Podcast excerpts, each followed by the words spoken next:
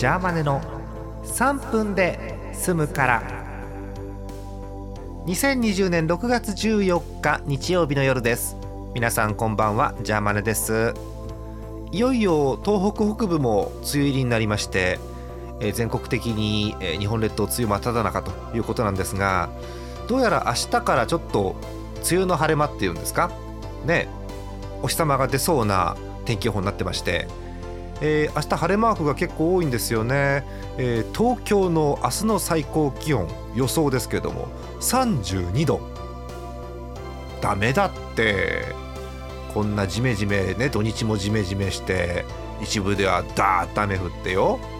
で月曜にこうみんなが学校行こうとか出勤しようって言ったら32度だって。もう夜もほぼ熱帯夜ですよ。熱帯夜はね25度以上。最低気温が25度以上。ほぼそんな感じでしょ？気温も多分。よくない、えー、明日は水分補給しっかりしましょう。本当に。ポカリ飲まなきゃ。うんさあ、えー、日曜日でございます。お便りご紹介していきましょうね。北海道ラジオネームゼスアット農家さん。いつもありがとうございます。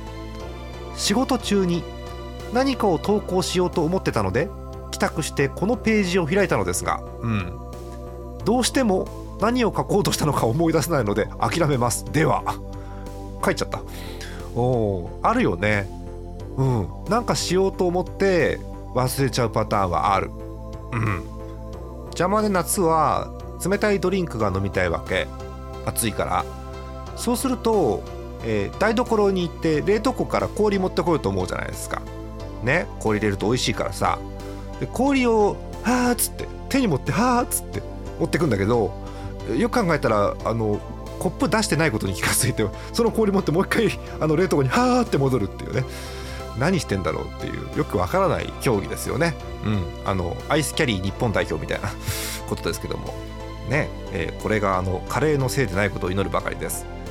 えさてそう。ねちょっとみんなみんな聞いてくれる。あのたまにねたまにジャーマネにも自慢をさせてちょっと。自慢したいことがあるの今日は。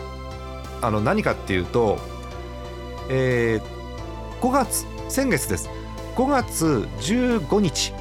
この番組の405回「桃太郎」を書き換えた話ありましたよね。桃太郎のえー、第4回だったかな、えー、あの日から、えー、今日まで、えー、なんとラジオを1ヶ月連続で配信したそうです。やったね。